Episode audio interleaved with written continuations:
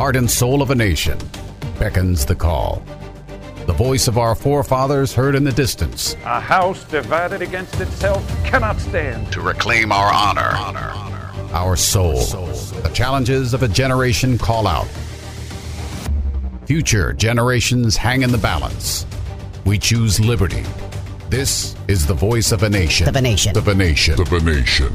And now, Malcolm. Uh, the one thing that uh, this experience has taught us all is that, uh, well, we know a little better who to trust and who not to trust, basically. You know, this pandemic lockdown sort of thing exposed the corruption and the power seekers. Uh, more than anything, I think that's what it's done. Uh, in other words, had we not gone through this sort of experience, we probably would have never known uh, how some of these people are so in love with power and how corrupt they really are. So it kind of put all that out there in the light of day, I think, more than anything. It also exposed a lot of the evil. A lot of the Marxist folks came out. And I got to tell you, it was an extraordinary experience for this country. You know what really gets me more than anything? Not so much. I mean, there were some heroes. There were some people who stood up in the face of this oppression, really, that was happening in our country. A lot of people were in shock. I think a lot of folks were aghast. Truly, truly. They really didn't know what happened. And, you know, a lot of times, too, when things happen like this and they begin to unravel, you sort of go along with it, you know, and sometimes, yeah, you know, I'll be a sport, I'll go along with it. But then, you know, after a little while, some of that favor tends to run out a little bit with some folks that stand up and say, you know what, we've had enough. We're not going to put up with this anymore. This thing was stretched to the boundaries of anyone's imagination. That, I mean, really and truly, that we could uh, have foreseen this, uh, that this was going to happen to our country and there was going to be a massive lockdown. But it wasn't just that lockdown and flatten the curve business, it was that some of these people never got over the power trip and they kept pushing and pushing and toying with people's lives. Now, here's the thing the other thing it exposed is how willing many, many Americans, the majority of Americans, millions of Americans, will go along with whatever the charade is. That's the scary part about this, really. I mean, it scares the hell out of me. So when you see the next frightening thing come down and orders are put out, whatever it might be, I don't know what it is. And when your liberty is attacked, and then you say, well, how far do they push? And there doesn't seem to be any end. And it's still, for some communities in some states and some cities, it's still going on, if you can believe that. And there's talk, quite frankly, of more of this coming back just after the summer for some folks. Now, that's where we begin to get this divide in our country of red and blue kind of thing. And then it becomes, wow, becomes sort of a trap door, doesn't it? You know, for a lot of us. So uh, there are a lot of lessons in this whole thing. I'd like to talk to you today about some of those lessons. We have some extraordinary stories uh, that I think are uh, extraordinary acts by some people who you may recognize. Some folks. We have a series of these stories today. I want to tell you about, uh, and uh, uh, people who had the courage to stand up for our constitutional and uh, inalienable rights. people who stood up and said, "You know what? This is not the way we're going to play this thing. We're going to go another way." And I'll tell you what; these people took a hit it was really a big hit. I'd like you to meet one of these gentlemen now. Um, and he he was on. Um, he, he, really, I guess, really became a, a, a to me a, a national voice, a a figurehead um, nationally that stood up and said, you know what, this this this has got to stop. We can't go on like this. And you know, let's not forget too. And I've talked to you about this many times out there. The decimation of small business was over. I mean, off the charts. You talk about killing the the engine of America. That was it right there. But let's bring on now Ian uh, Smith here is here. And if you recognize that name, he um, is the uh, a co-owner of the uh, Atilis Gym in Bellmawr, New Jersey. And as you know, when you say that name right away, you recognize right away he he butted heads with a lot of the New Jersey, specifically the governor there, Phil uh, Murphy there, the Democrat governor. I almost want to say, well, it's a Marxist governor, really. Ian Smith, welcome to the Voice of a Nation. Thank you for having me.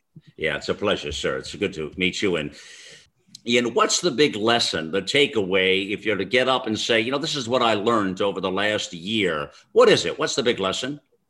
That you should never depend on government to do things correctly, especially when it comes to your well being. Um, these people have a a long history of, at best, uh, botching things, and at worst, um, totally abusing their powers in a manner that is uh, self-serving and um, downright wrong. Yeah. Let me ask you now. With that said, was that your? I'm wondering, was that your general belief and attitude before the pandemic lockdown, or was that afterward? Or did you always have that belief system? I think it's it's been magnified quite a bit, you know. But I was I was always skeptical of government. You know, um, I was raised um, to to have a, a decent understanding of history, mm-hmm. um, and and if you have a, a, a, halfway decent understanding of history, you know that that these things are, are almost inevitable.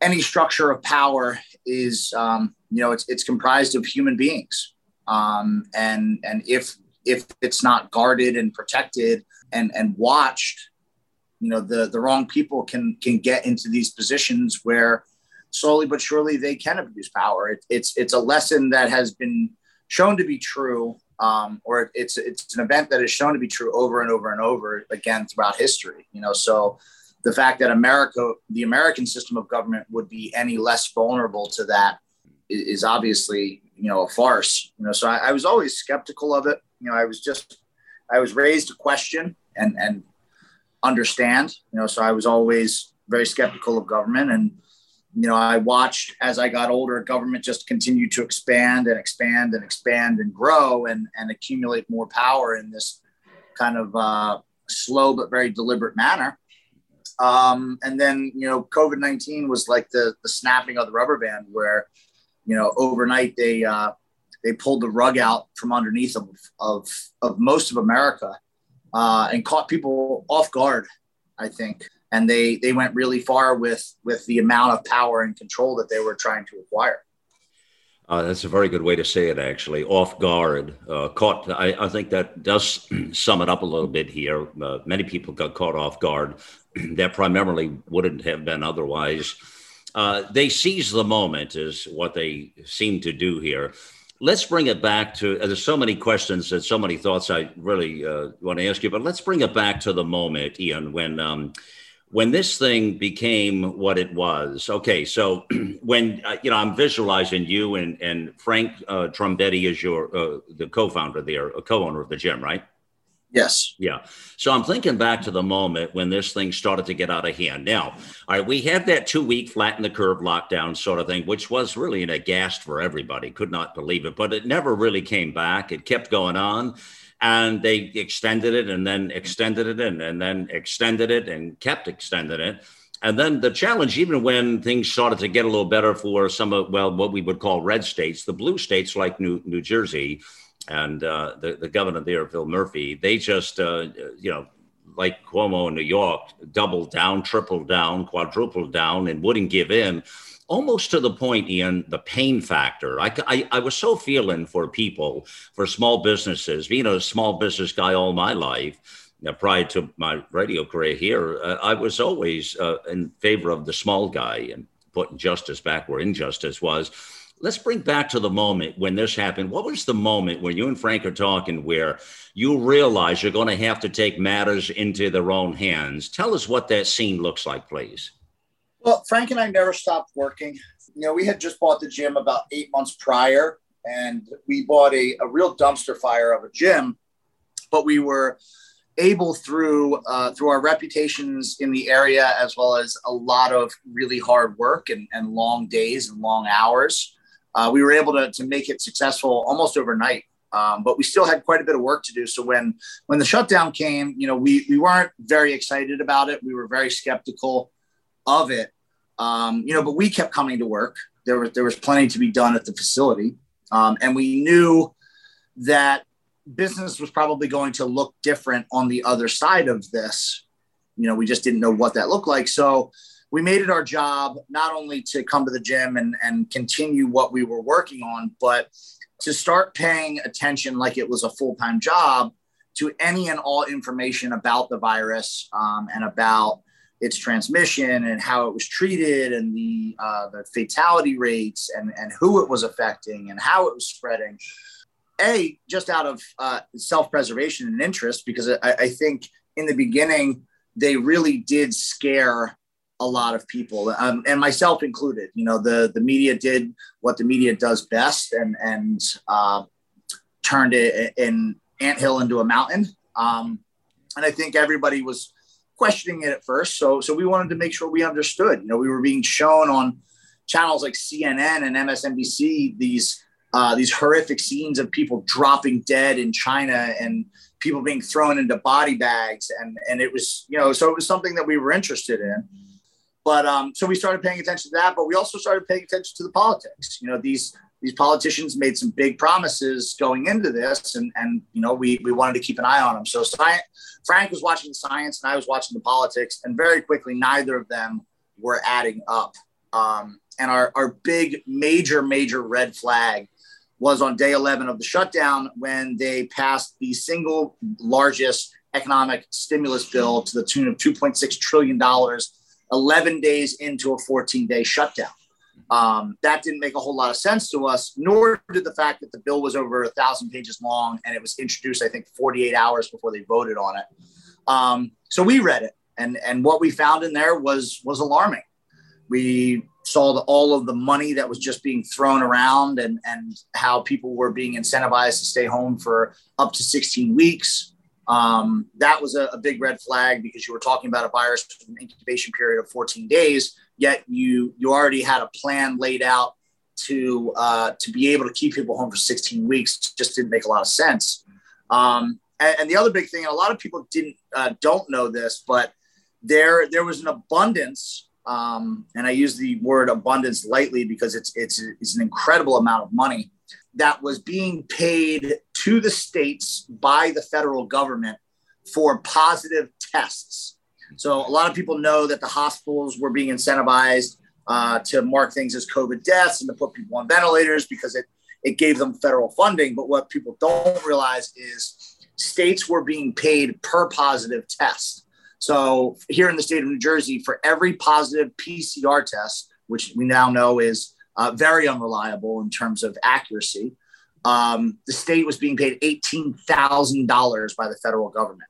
Um, and that's taxpayer money that's coming out of that stimulus bill. So questions started to, to pop up immediately. You know, why, why, why was that much money being spent in that fashion? It didn't make a whole lot of sense in terms of mitigating a virus, you know, and, and that was it. Uh, for us, that, that began the sort of the journey. And we, yeah. from there, we continued to question and we continued to learn. And, as the time went on, 14 days turned into three weeks, three turned into four, four turned into six. And at week six, Frank looked at me and he said, They are not going to open us. Mm-hmm. Um, yeah. They are not going to open us anytime soon. He said, They are going to stretch this out as long as they possibly can. And he said, I want to open. Um, and I looked at him and I said, Let's do it. And that was it. You know, Frank and I have always been um, a handshake agreement kind of uh, friendship. You know, um, that's how we started business when we were working alongside each other. Uh, that's how we started the gym. You know, Frank Frank walked into my personal training studio uh, before we bought the gym, and he said, "Do you want to buy a gym?" And I said, "Yes." And that is about as complicated as we make things. So wow. we said, "Let's do it." Um, and uh, the only promise we made to each other is that we were going to see it all the way through. That that nothing was going to stop us. Mm-hmm. That we were going to prove that this was incredibly unfair and damaging to middle America. Mm-hmm. Um, and that any small business, any church, any school, any place uh, can and should be able to operate safely, even taking into concern, um, you know, this this notion of public health. Right. So we put forth a public safety protocol, um, and we spent a lot of time and energy researching it. We went so far above and beyond what quote essential businesses had to do that it, it would be laughable if they closed us. We looked at hospital protocol. We went beyond that. We looked at CDC, WHO protocol. We went beyond that.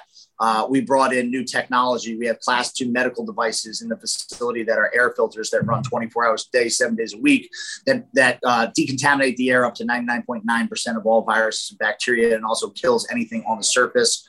Um, you know, we, we wanted to make it crazy to shut us down. Um, and, and as the story goes, they tried to.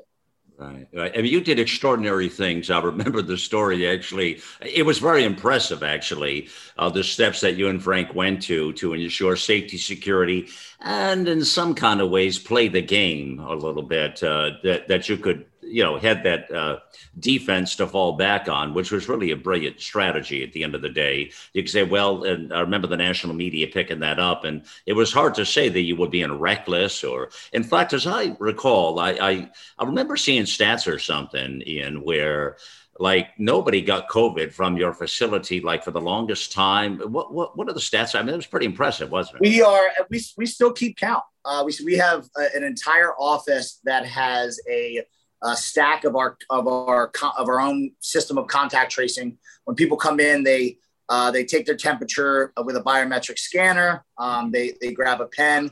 They fill out a health questionnaire with some questions on it. They sign it, date it. They put their temperature so that we have detailed records if anything were to happen. Um, so we still keep those records. And to date, we have um, 216,000 uh, visits to the facility with no outbreaks linked to us at all. And we've invited Governor Murphy and Judith Kelly of the health department to come on in and, and, and go over our records and, and, to prove that we were a danger to the community. Um, and they have yet to do so, um, obviously, because they wouldn't find anything there because the protocol worked. Um, and we, we showed that that what they did was uh, blow something really far out of proportion and kind of single out small businesses because nobody made a big deal uh, when back in October of last year, Amazon reported that it had over 20,000 positive PCR tests uh, for its workers uh, and was still allowing people to work with those positive tests. Uh, nobody made a big deal over that. So, you know, obviously they didn't really care about how many cases there were, just in certain cases how many there were. Yeah, yeah. The the conglomerates and the oligarchs and uh, the big box, all of these folks kept uh, working. You're exactly right, Ian. They were allowed to continue on. In fact, the uh, uh profits and the progress from those folks was record breaking in the period of time that we've talked about in this lockdown pandemic in comparison to small business, which was decimated. And so many people, my heart went out for, lost their livelihoods and were destroyed and destructive. And not to mention the personal strife and problems they were having, but the professional business, the entrepreneurship, the small business engine uh, was, I mean, it was rocked to the level of what we've never seen what what is your gut uh, when you when you talk about the point we're making right now you know, you again, I know you and Frank talked about it. What, why would they want to destroy the engine of small business? I mean, you you just said it perfectly. They they didn't knock down the Amazons and any of those folks. The oligarchs were they were happy to continue to keep going and building their businesses, no problem. But it was all the rest of us that were knocked down. What what was the motive behind that? Do you think you have a sense? Uh, I do. You know, you um, America is one of the few places, it's not the only, but it's, it's one of the few, and it's certainly the best place for social mobility. Uh, this is the only country in the world, uh, one of the, excuse me, one of the only countries in the world where you have this ability to, so long as you make good choices in life uh, and you work hard, to start in a place uh, and end up much better off and be able to pass that to the next generation and the next generation. And that's that's one of the things that make America great um, is the fact that no matter who you are, um, it's very likely that your your ancestors came here with very little, um, and yet here we all are today, living modest uh, and comfortable lives in a place where um, where you can be yourself and and and and and do the things that make you happy and and live by the idea of life liberty and the pursuit of happiness for all men. Um you know so how do you if you're looking for that that's a hard society to control you know because when people are free they don't need the government. The government works for them in that case you know but you have to put yourself into the the mindset of these people and it's it's hard. It's hard for a lot of people because I think most people can't think like this because they're honest and good people, um, and that goes for a lot of people that are kind of on the left or or that um, that support a lot of these politicians. you know, whether it's on the left or the right, because there's there's plenty on the right who are just as bad. I don't think a lot of people can put themselves in, in the shoes of these people who are power hungry individuals with bad intentions, uh, because most of us that that doesn't appeal to us. You know, most of us are not interested in in control and power. We're interested in in living a nice life with our family and and, and our friends and, and being free, and that's about it. But if, if you're one of these people, how do you how do you control people? Well, you you take their independence from them, um, and you do so by kneecapping the middle class. And small business is the engine of the middle class. Uh, small business is how an individual can go from a worker to a producer. So if you and and small business is not going to be willing to cooperate with government on the same level that big corporations are. You know, you have this this uh, this idea of capitalism that has turned turned into corporatism, and you have this idea of democracy that has turned into oligarchy. So they they need to take out the middle class because if there are independent people, they will not listen. But when your paycheck comes from the government, because there are no opportunities around you and there is no ability to to fulfill your own needs, mm-hmm. then you need the government and they become a permanent figure state in your life. You know, and and and that's probably one of the hardest things I think for people to yeah. grasp because they don't they don't think that there are people like that in the world. Yeah. Um, yeah. and the reality is, is there are, and that's that is their plan. They want to kneecap you so that you are unable to provide for yourself. So they will step in after they busted your kneecap and say, "Here, let me help." Um, but as, as we've seen again, going back to the first thing I said about history, as we've seen throughout history, mm-hmm. um, they always come in and say we're going to do this and they always deliver less and then they deliver less yep, and they yep. deliver less um, and then at that point there's nothing that you can do about it because there's there's no resources yeah it, it was a power grab uh, but the likes we've never seen before is uh, what you're suggesting and i think most people would agree with you when that happened at the height of it, when you decided to uh, pull off there, it wasn't. I think the shocking thing, and, and I guess let me ask you this uh, to a lot of people, and was it a shock to you as well that it wasn't just um, many of the power grabbers that were going along with this gig? But a lot of the people, the Republicans on the right that were, you know, bragged about our liberties and our Constitution and everything we stood for, also seemed to be going along with the gig. And even to this day, many of them still are. That was a bit of a shock, wasn't it? It was. You know, these um these people we we we elected these people.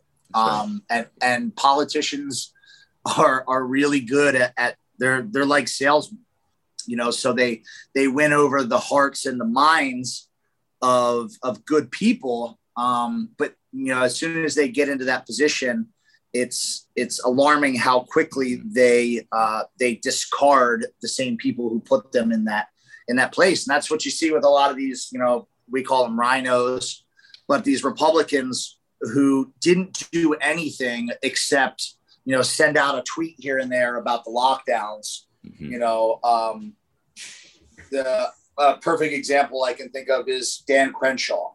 You know, um, you know, this is a guy who says over and over again that he's pro-America and he's for the you know the American worker and all that. And and what what did he use his power for, or what did he use his influence for, other than to to virtue signal? Um, no action was taken. Uh, it, it's sending out a tweet saying end the lockdown is is about as laughable as an attempt as, as it gets when you're a politician. Hmm. You know, there there are some uh, you know, and I would say I would point to an individual like Rand Paul uh, is somebody who did stand firm and did do their best, um, you know, to to end these measures. But the reality is, is that most of them acted like they were helping, um, but did the bare minimum to do so because they benefit from it just as much as, as the, the politicians on the left do. Well, that appears to be the way it is. I mean, you're you're exactly right. I'm, I'm, I'm you know, sure. I thought you would see it that way as well.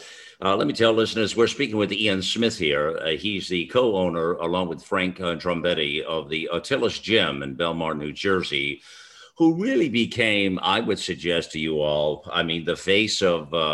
Of, of we the people, of liberty in many ways. Today, we're highlighting some of these unique stories uh, folks that stood up in the face of this oppression and tyranny that was happening in our country under great stress, great odds, great duress. Now, this thing cost you in some considerable um, money and considerable. Um, uh, I mean, progress for sure, but uh, there was you had a. I mean, let's talk about the. What I, I mean, there's a big piece of the story about the uh, New Jersey governor uh, Phil Murphy, uh, and um, which is hard to. I mean, this guy has overreached so much, and you know, he hasn't got a lot of the national um, uh, criticism that uh, Cuomo or Newsom has, or others like that have.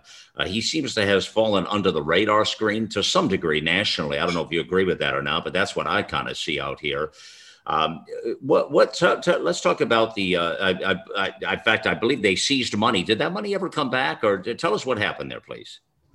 It has not. Um, so that that was that money comes from a court order by Judge Robert Lougy, who is the uh, the lapdog judge of Governor Murphy. He's the one who heard all of the COVID cases against Murphy, and coincidentally, he is a an appointed judge here in New Jersey who just so happened to be up for tenure this year. And not only did he get his tenure, he also got a promotion to go with it.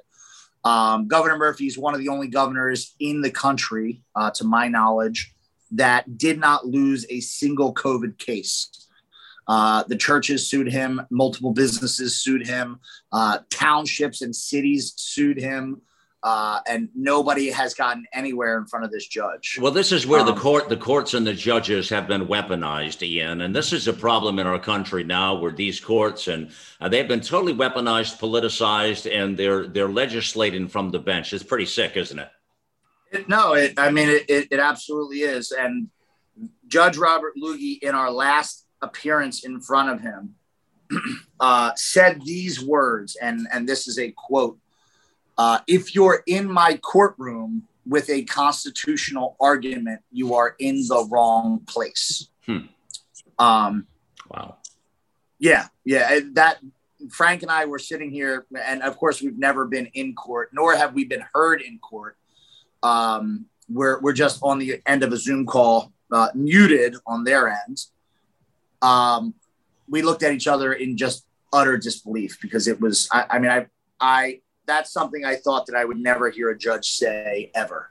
Uh, but here we are, and and and the fact that he said it with such just confidence that he was not even going to be questioned on it uh, by any of the lawyers um, is the really scary part because he just said it as if it he knew it to be true. Hmm. Um, yeah, it's the, the, the courts and the, the judges, um, you know, that's what we thought was going to save us in the beginning. Hmm. You know, wow. we, uh, wow. Wow. when we opened, we obviously didn't think it was going to go this far. You know, we thought there was going to be a little standoff and a scuffle with government and, you know, that it eventually would wind up in court and it did. Um, and we, you know, we backed off at 1st mm-hmm. you know, because we were like, okay, you know, we, we did our protest and we, uh, we made our statement. Now, let's turn it over to the courts so that the judicial branch can issue checks and balances to to what we thought was an out of control executive branch. Uh, and to date, they haven't done so, and and that's that's not unique to Frank and I. Uh, the courts have been failing the American people pretty much consistently over the past year and a half. Yeah, and that's been in a lot of states, as you say, from from sea to sea. Uh, that has been happening. We've seen these courts being empowered, and uh, you know, it, it, let's let me ask you. I want to jump this up a moment now. This is important. This uh, part of the conversation I'd like to really talk to you about at fifty thousand feet here. Uh, how I mean, let's talk about the American experiment. We've already laid out a compelling case of what's happened through this whole lockdown and where we're at, uh, the the small business engine of America. Now, the American experiment, uh, where liberty was the key and our Constitution was the rule of law, and how in jeopardy do you see our country being right now? The lessons learned, I'm talking about, from this whole experience. Uh, because now we see in the light of day where the, you know, what a lot of people have forgotten in our country, as you've pointed out, and as I've pointed out, we elect these officials to represent us. They are representative figures for we the people, period. Without that, I mean, government is only, I mean, it's become a living, breathing thing unto itself, but it really isn't supposed to be that way. It's we the people who represent we the people to represent we the people.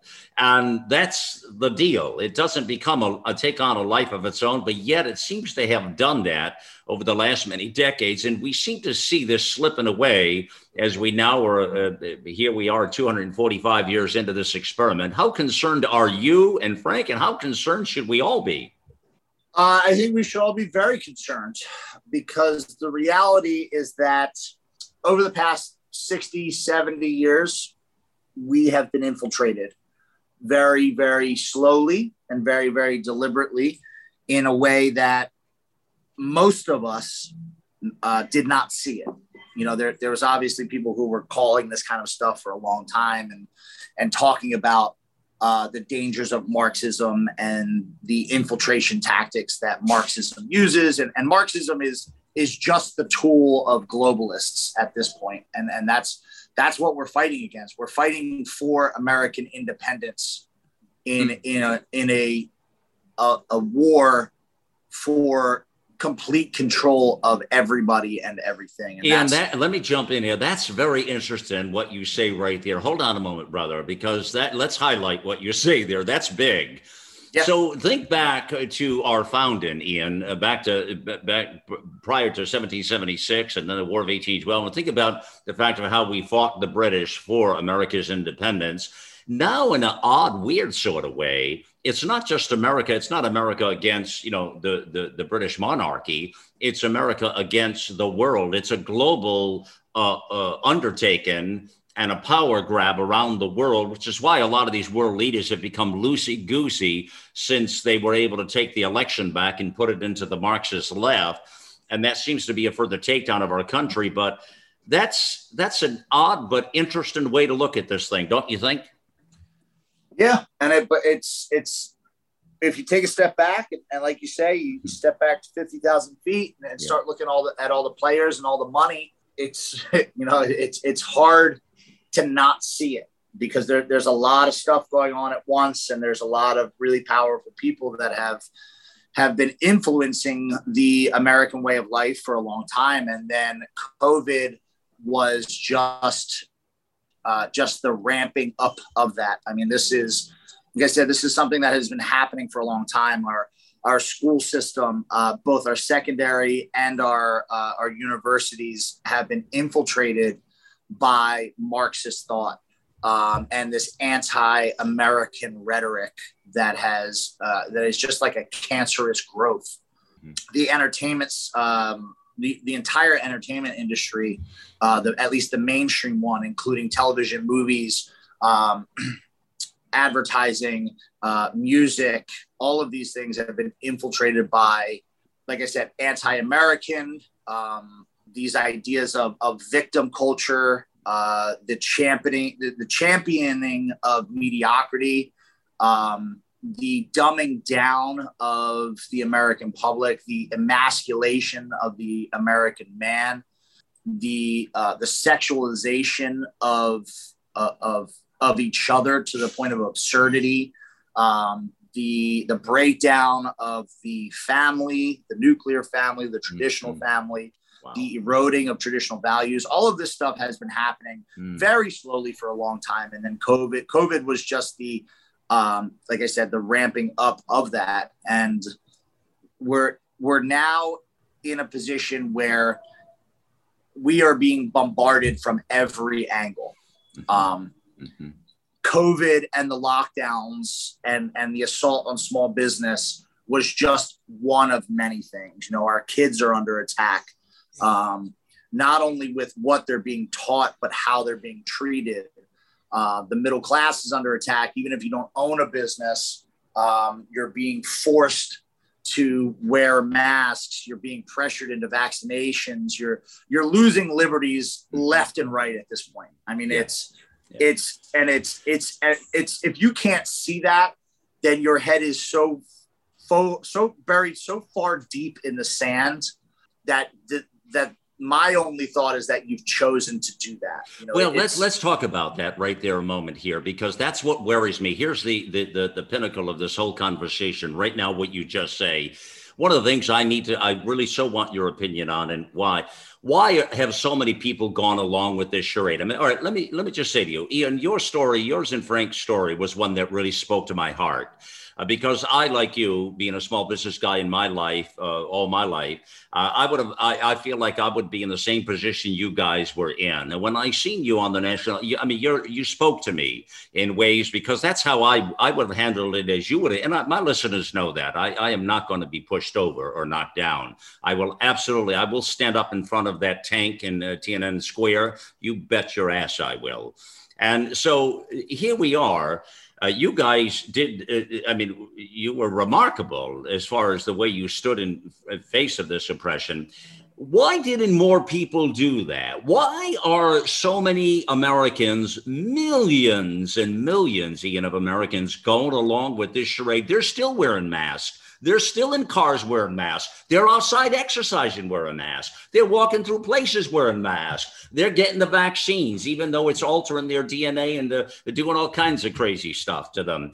Why are so many people been bamboozled and still being bamboozled to this day? Why?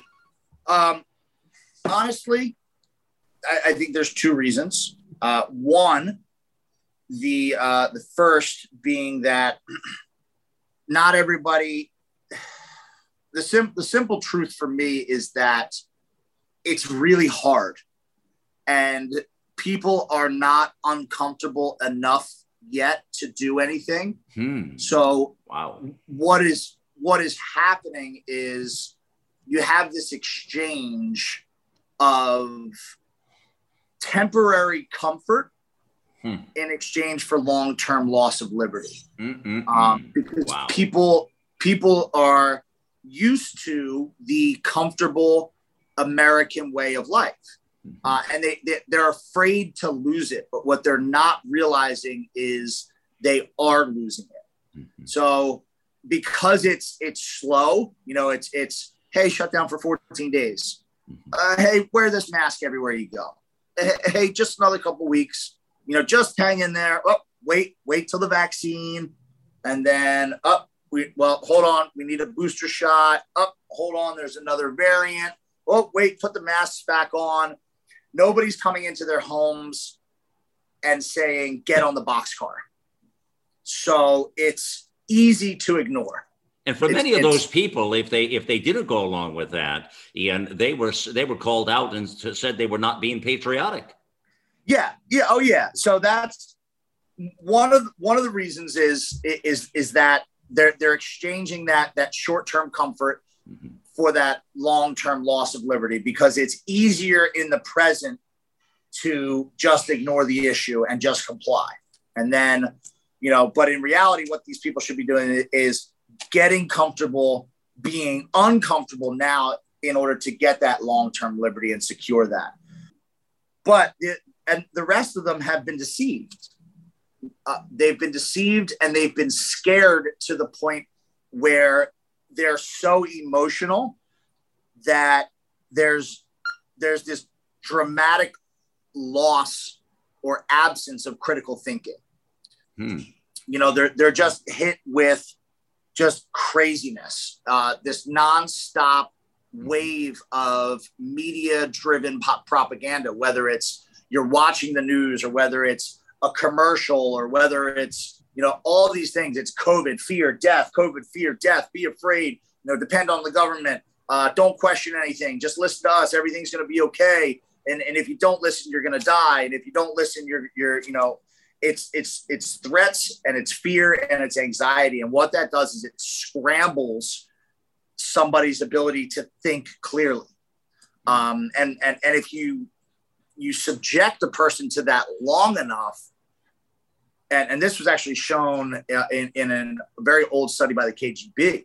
Um, if you scare and frighten somebody for long enough, they will become docile and unable to think on their own hmm. because you've sort of you burned this into their head essentially, or burned this into. Well, they've been psyche. brainwashed at that point.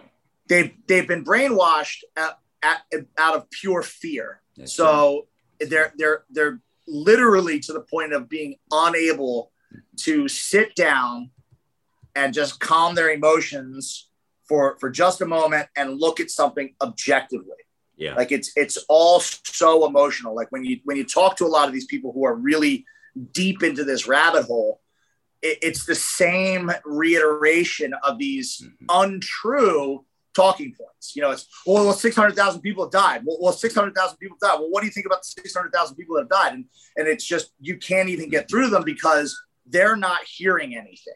Yeah. yeah, and it's you could tell them all day that you know uh, that the way they classified deaths was extremely lax, uh, and that um, you know the the comorbidities uh, of at least three for ninety percent of the deaths, and that you know everything. You can you can tell them all these all these things, but they they're not going to hear it because they're they're just they're they're their psyche is fried. They're, they're past the point of no return, clearly. Ian, are you optimistic at all for what happens ahead here? I am. I, I really am because the reality of it is, you know, people always say um, that, oh, you know, that guy, you know, you're talking about a fight or you're talking about a battle, and they're saying, oh, well, they have nothing to lose, right? So they're dangerous. You know, I, I, I think people with a lot to lose Mhm. are more dangerous. Mm, Um, mm. and and better off in the fight. You know, it's like the old saying, like you don't have a dog in this fight. You know, the, the people that we are fighting against don't have a dog in the fight. So you Um, haven't lost hope. You haven't lost hope. I don't. I I, I don't. I, I think that the human spirit is very resilient. Uh, and and though it is taking people quite a while, I think that Right, right. that people are really starting to to Mhm. see this for what it is um and uh and that the tides will turn um Yeah. but not until and I, I say this i don't even know where i heard it it's not an original thought but it's uh it's a good one you know i i, I think the biggest mistake that was made over the past year and a half or so is that 81 million people thought one man was going to solve all these problems. Um, everybody was getting behind President Donald Trump and and uh, thought that that was going to be the answer. That Trump was going to somehow get us out of this. That we just needed to get to the election, and you know that that it would be just fine, and that after the election he would clean everything up. But the reality is is that that didn't happen. Um, and and whether or not he was even capable of that um, it's it's highly unlikely. There, you know, you, you can say what you want about uh, President Trump, and you can you can think he's a saint or or something else, but the reality is that he's not coming to save you, um, and that the way we should be looking at it is 81 million people need to fix one problem Amen. and everybody that. needs to everybody needs to find a problem to fix everybody has a hill to fight on Yeah. uh, you don't have to have a small business to be in this fight if you've got kids then you should be at your your town hall meetings and, and your your board of education meetings and you should be pushing back and being active in your Mhm. local community and if if you don't have kids then you shouldn't be wearing a mask and if if that's not your fight then there's another one ask yourself what you care about what you're passionate about and what is being taken from you right now and that is the hill that you need to get on Yeah. Yeah, Ian, this was, you're so right when you say that. This was never, it should have never been about one person. Uh, you're exactly right. This is about the core of America. Uh, and it's going to be about we the people standing back up to fight against this tyranny here. Uh, Ian Smith, you are so well spoken about all of these issues. And uh, I'll tell you, it's a really a, uh, terrific pleasure to get your voice out there and have listeners hear it. And we so applaud everything that you've done here uh, for this fight. Uh, thank you for joining us here on The Voice of the Nation. thank you very much And that is Ian Smith here. Ian Smith, uh, the co owner of Atilis Gym. Uh, he and Frank Trumbetti uh, really uh, were uh, just amazing figures and gave so much hope and inspiration to millions and countless of Americans. You hear him speak here, he's so well spoken about the issues. Uh, you know, they they really studied this thing, is my sense, and you hear Ian talk about that, him and Frank, uh, and um, they he delivers so much uh, information that people need to listen. I mean, there's a lot, so much, so many good uh, seeds of opportunities that Ian just shared with us that we need to get out there. Uh, he's a great voice uh, for you and I, for for the rest of us. You know, the we the people. Uh, it's the rest of us, the little guys. You know, the people who make this thing happen. It's called America. Uh, it's not. It's not the uh, the power brokers who uh, somehow it's gone to their heads. As he said, a lot of people are brainwashed with this thing, and they surely, surely are. Um, one of the things to um, mention to you here is uh, uh, we've got a lot of stories coming up throughout this two hour program here. We're going to be talking about others. And so uh, we're going to take a break right here. And um, you are listening to The Voice of a Nation. Our global experts are brilliant writers and engaging hosts on a mission of a lifetime. You'll find the latest news and inspiration on the front page of AmericaOutloud.com. Because of COVID 19, the average American worries about their immune health four times a day. That's 112 times per year.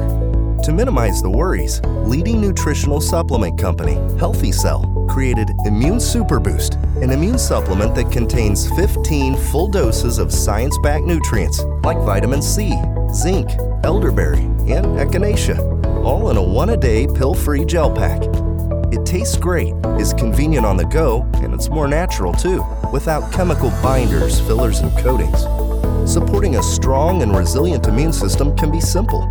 Go to healthycell.com and use code OUTLOUD for 20% off your first order of Immune Super Boost.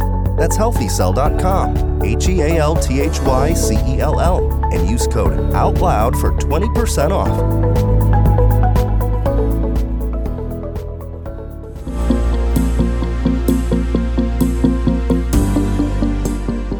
Today, America stands at the crossroads of history. Our actions will determine the fate of our nation.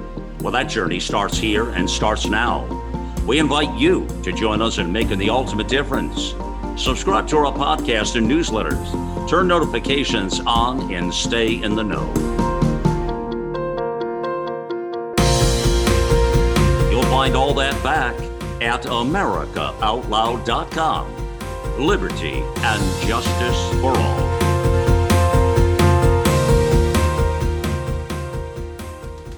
The silent majority has spoken. We say, let the silent voices be heard. You can be the voice of change. Contact our producer at liberty at americaoutloud.com. Liberty at americaoutloud.com.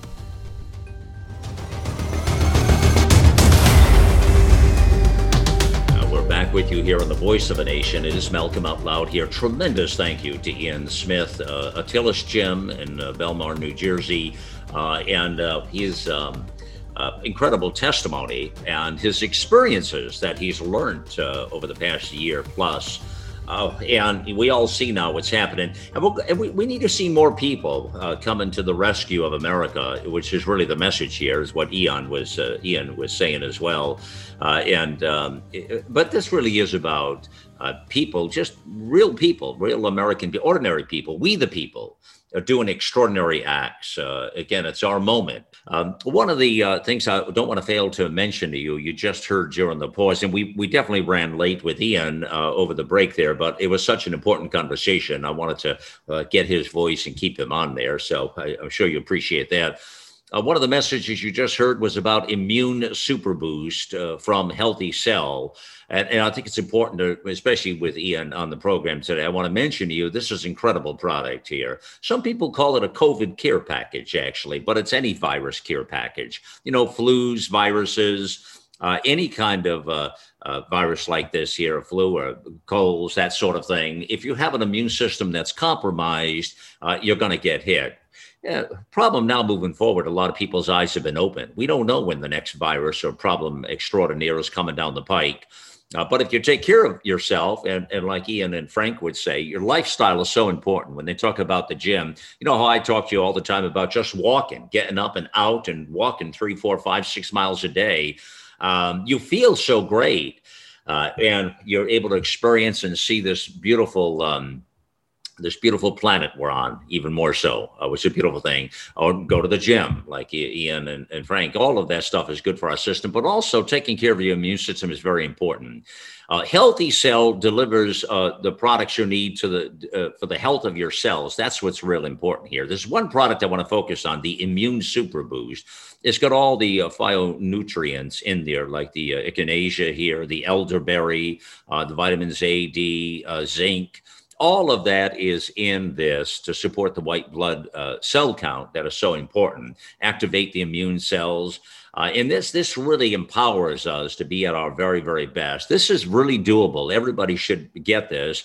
Our listeners get 20% off, by the way. And uh, you just use the code out loud. Go to healthycell.com forward slash out loud. Uh, or just click the banner back at America Out Loud and you'll get that 20% off. So I want to mention that to you as well, since we're taught we've got, you know, health and fitness guys on here. It's a good opportunity to uh, talk about that with everybody here. Now, when we we hear from you know a, a, guy like Ian and we see what he's been through, and you have to ask yourself, well, how how does somebody like that uh, get the courage? It really is about courage to stand up in the face of all of this. Well, you know, at some point, my fellow Americans, there's what we call the tipping point. You know, how much is too much? And, and this has really been the thing I've been looking at in our country is waiting to see how many Americans will rise, uh, how many Americans will say enough is enough. And not just, and I'm not talking about the political stripe of those on the right or conservatives or patriots, but I'm talking about everyday Americans. I'm talking about independents and moderates, left of center, people who love their country still and uh, have no place for Marxism in their country but uh, many of them sadly have been bamboozled uh, by the Marxist left. Uh, because they've overpromised, and as Ian was saying, they underdeliver almost every time exclusively, but they overpromise for sure. And that's part and parcel of the problem we're having. As many people are falling into that trap, and they're they're overpromised, so they go along with it and then like you say the two weeks the 14 days become you know what six weeks or become six months or become what? Now is it going to be six years? I mean come on. You know so that's really one of the big lessons here is trying to get people not to be brainwashed and wake people up. How do we do that we ask? How do we do that? Well we have to get these messages out there. We have an obligation as stewards of the constitution as stewards of we the people you know that that beautiful document uh, there that beautiful document starts with we the people. It doesn't start with we the government. Doesn't say we the oligarchs we the big business we the power seekers. Doesn't say any of that people. It brings it down to the simplest point the de- denomination the people who matter. And the people who matter are you and i that's who matters here. We, the people. I just, that's a message. I need to take a moment. We need to talk about that. It is we, the people. It is us. That's what this experiment was based on, all the way back to our origins when the framers and founders who had, you talk about courage, who had incredible courage, who stood up in the face of that monarchy and said, We're not going to have it anymore. We're going to go our own way. And many times we look at each other today and people say, well, is it time for that again? And people are waiting to see kind of, you know, when the next shoe drops, sort of thing, right? That makes sense. You know, when's that next shoe drop? When do enough people come together in unity to fight for our salvation? Now, that can mean many things. I'm not saying it's a, an outright civil war or an outright revolution. I'm not saying it's not either. I don't know what it is, but I think it's we, the people, who know when that shot is fired, what has to happen. You know, it's uh, our freedom is worth fighting for. Our liberty is worth fighting for, absolutely. But it it's not. It, it's a it's a trade off kind of thing. It, it's we got to fight for it every generation. It doesn't. It's not. You know, it's not just given. It's not a. It's not a blanketed thing that we're entitled to it somehow or that the next generation is entitled to, it, or that your kids and grandkids and your offspring, your your blood, that they're somehow entitled to it. And they're not going to be entitled to it. And quite frankly, a good part of that population have been brainwashed times 10 not just with this whole experiment, but they've been brainwashed through the government education system for the longest time. So that becomes a recipe for disaster. And then you bring in where Ian was sort of even going there earlier with the cancel culture, woke crowd, all of that. Well, then you have the Marxist roots to take the system down. And, and so what we're doing here now is identifying the problem. It really is the root cause in identifying the problem. And what we've got to stand up now as patriots, as we the people, is how do we fix that problem? How do we come together and do what Ian uh, Smith and Frank Trumbetti have done there and say, you know what? We're, we're not going to accept this anymore, no matter what the people who we elected to office. Now, the key to this is going to have to be we're going to have to undo some of those uh, privileges we gave some of those cats. And, and really, people, they're not representing us well please be sure you get that message out to your friends on the left. And you have them, you know, and your friends in the center, uh, the moderates and independent. We got to let them know they, they don't represent us anymore. They simply don't. Whether you know their name and their name is a, a brand or you know uh, is well known at the water cooler, is not the not the story here. If they don't represent we the people, they don't represent Americans. Then it's time to get them out of office, and uh, just pure simple. It doesn't matter that they're the incumbent or not. Because, and it doesn't matter if they're left or right. You understand? It doesn't matter. It doesn't matter. What matters is they are representative of we the people. That's what really matters, you see? So, what I've got coming up next here is I've got an interesting, uh, uh, interesting couple of uh, ladies here. Uh, you may have heard their story. They're known as the Mama Bears uh, from Iowa. Emily uh, Peterson and Kimberly Reichs. And they went in the face of this mass business with the school boards, and they've got quite a story here in talking about, uh, well, unmasking our children. That story's still going on in our schools, in our restaurants, in our public facilities, and even others are forcing that whole mask thing. People have just not gotten over the COVID thing. They didn't get the memo, I guess um, yeah. Anyways, we'll see you on the other side on hour two. You're listening to the voice of a nation.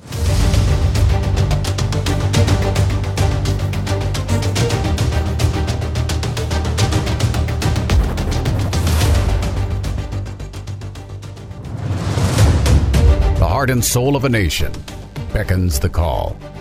The voice of our forefathers heard in the distance. A house divided against itself cannot stand. To reclaim our honor, honor, honor. our soul. The challenges of a generation call out. Future generations hang in the balance. We choose liberty. This is the voice of a nation. Of a nation. Of a nation. Of a nation. And now, Malcolm. Welcome back to the Voice of a Nation. It is yours truly, Malcolm Out Loud here, and uh, uh, we're talking all things, talking heroes today, really, if you want to know the truth. But we're talking about representative, we the people who have stood up in the face of all this oppression and tyranny these really uh, stories that I think are outstanding. You heard uh, from Ian Smith, the Atilis Gym, up front in the program here. What a great voice for liberty he is, I have to tell you. Uh, I really, really like him a lot. I'm anxious to meet Frank Trumbetti as well, his partner, and we'll absolutely have them back on at a future date. Uh, these guys are doing remarkable things out there, and um, and they just—it's the kind of thing we need. Uh, the big thing I want you to think about here, and let me just remind you right up front here again now. Here's the big thing. Yeah, we are talking some interesting stories. We do have some heroes and, and people who have stood up in the face of all this. Uh, but I think what really worries me and should worry you out there is why did so many people, I mean, and, and still many people, we're talking in the multi millions, go along with this, uh, what really has become a charade? It really is a bit of a charade. All the evidence points there. I mean, listen—if you can try to convince yourself differently and pretend, and then you'd be part of the brainwashed crowd. But it really has become a charade. And then you have to look at what's the motive? What are they really up to? And Ian started to hint and talk about some of that more toward the latter part of our conversation there, uh, what they're really up to and why this is so important that we push back. One of the big uh, overriding messages here, my friends, is fear. And I think, sad to say, they have made fear the name of the game. And they put and they they've instilled this fear into so many people who might not have been fearful otherwise. And it was all done under the guise of the virus, the the coronavirus, the China virus, the uh, Cove 2. There are so many names for that handy dandy virus from China, right? That we talk about often. But you know, truth be told, any flu, any virus, cold things, I mean, these things, they can do harm and kill people all the time. That's not to say they don't. But again, at what cost do we lock down our lives? And at what cost do we force people to get vaccines? And at what cost do we force people to wear masks that clearly don't work, but they make people what? Feel better somehow? And then if you want to wear that because you want to wear that, okay, great. Well, do whatever. If you want to look like a fool, terrific. But don't force your stuff on me. I'm not wearing it. Now, I've told you those stories for me and my family. I've walked into plenty of places and walked out, and that was at the heat of the pandemic. I, I will not play that game. I will not wear that mask, said Sam I am. I will not do it, right? Not going to do it.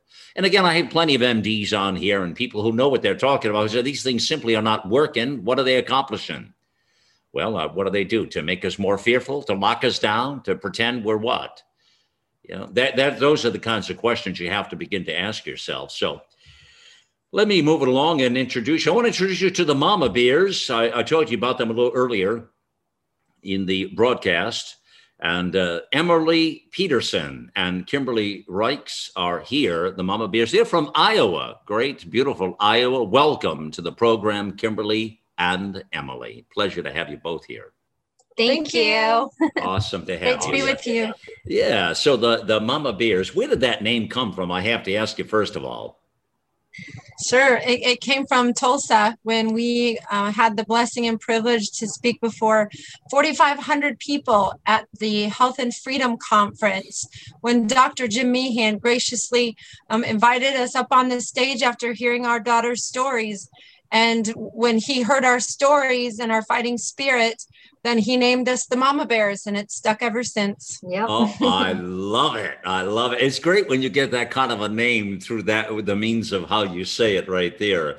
Uh, that's awesome. Um, all right, let's let's get to the core now. I want to start with this story because this, you know, you like so many others, we're seeing this crazy business go on of the mass thing. Now, I never, I never did, I never fell for the mask thing. I, I walked out of a lot of places, truth be told, Emily and Kimberly, with masks. I walked out in the height of the pandemic. I went in, I had a, a, dentist appointment. I went in and nobody was in the waiting room and they wanted us to wear a mask with nobody in the room at all. And I said, no, I said, I, I don't wear the mask. I said, I, I have no purpose for it. Thank you. Well, no, well, you have to do that. For, for what reason? Well, because it's our policy. Well, it's my policy as a paying customer that I'm not going to wear your damn mask. Now I'm yeah. here to see the doctor. Bring him on. Let's do it. Well, no, you can't stay in the way. For what reason? Well, because it's a, well, it's my policy not to wear it. And you know that we're hearing that all over the place. I mean, and that argument is something I stayed true. You know, you both will laugh. One one time I was out, uh, we had a reservation at a restaurant. I've told listeners this on a on a Friday night. We're going out for dinner. You know, myself, my wife, my two children and uh, that are i mean these are uh, they're not young kids. They're 17 and 18 keep in mind. So my, my kids you know really shouldn't call them children. Two young adults right? And uh, so uh, and we're out and we had a reservation and they demanded the mask at the door when you walk in. And i said and the people are waiting. I said well no i'm, I'm not wearing your mask to get to the table. I said, that's insanity. Well, that's our policy. I went through the same ritual again, you know. Do you know we went to four restaurants that night before we found a place that would accept us without the mask? That's how determined I was, ladies. What do you think about that? wow.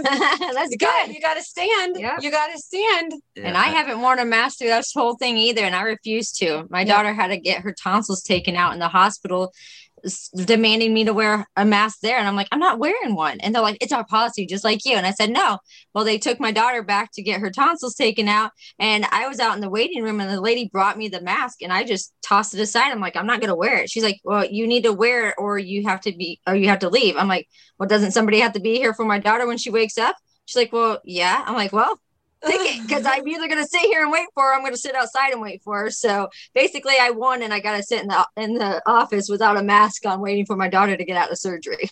You push back against the system. More people did. need to do that. Now let's let's get to the kids because now one of the things that's crazy here. Well, all right, just like now the schools with the vaccine, many of them demanding if you don't have a vaccine, which by the way are killing people, uh, but that's a minor thing, ladies. You know what I mean? I mean, what the hell, right? I mean, you know, but you know, if you don't get the vaccine, you're you can't come to school, and they're threatening people to get into the universities and the colleges, and not just that, but the elementary school and the high school and but but it started with the mask thing. They were forcing the kids not only to the social distance thing, really they scared the hell out of the kids, is what they did, and then walk around with all the mask on. What bring us back to the point of what has happened, your story. Um, what was going on in the school with your kids? How old your kids are and what took place?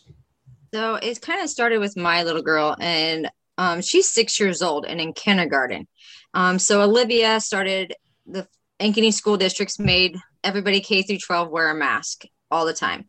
Um, they said that no matter what, you have to have it on. I said, okay. I asked my kids because it tore at my heartstrings because I was like, I don't want to send my kids to school wearing masks. So I gave all my kids the option do you want to wear a mask and go to school? Or do you want to do the online thing. And every single one of them wanted to go to school there. Olivia, especially, was excited. It was her first year in big school, as she calls it. Um, she was so excited. I'm like, okay, let's do this. And so they went to school. And within a few weeks of being in school, Olivia started getting a rash on her face. Um, the rash then turned into impetigo and staph infection four different times. Uh, we went and seen two different doctors um, numerous times throughout a four month period. Um, finally, the doctor just said, Kim, we have to take this mask off your daughter because if we don't, the staph infection could get into her lungs and cause her more health issues than staph or than COVID ever has or ever will. So they wrote me a medical exemption. I took the medical exemption to the school. The school said, okay, this is what we're going to do. They segregated my child. They literally put her on one side of the room and kept the class on the other side. She was not allowed to interact with anybody. She nobody could go near her. At recess, she had her own little square that nobody can come in and she couldn't go out. She was forced to eat by herself at lunch. She was forced to stand at the end of the line each and every day. And because they said that she couldn't wear the same type of mask as everybody else, so she couldn't put everybody else at risk. But the very thing that they were saying that's going to help everybody was harming my child.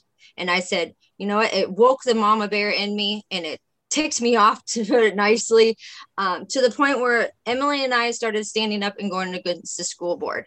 And so we started fighting back, and I worked with the school as much as I could trying to find different accommodations that maybe could help Olivia to interact in her class. Right. And nothing that I did was successful. They kind of just brushed me off. They kept telling me, oh, maybe you should do homeschool. But I'm a mom of seven kids.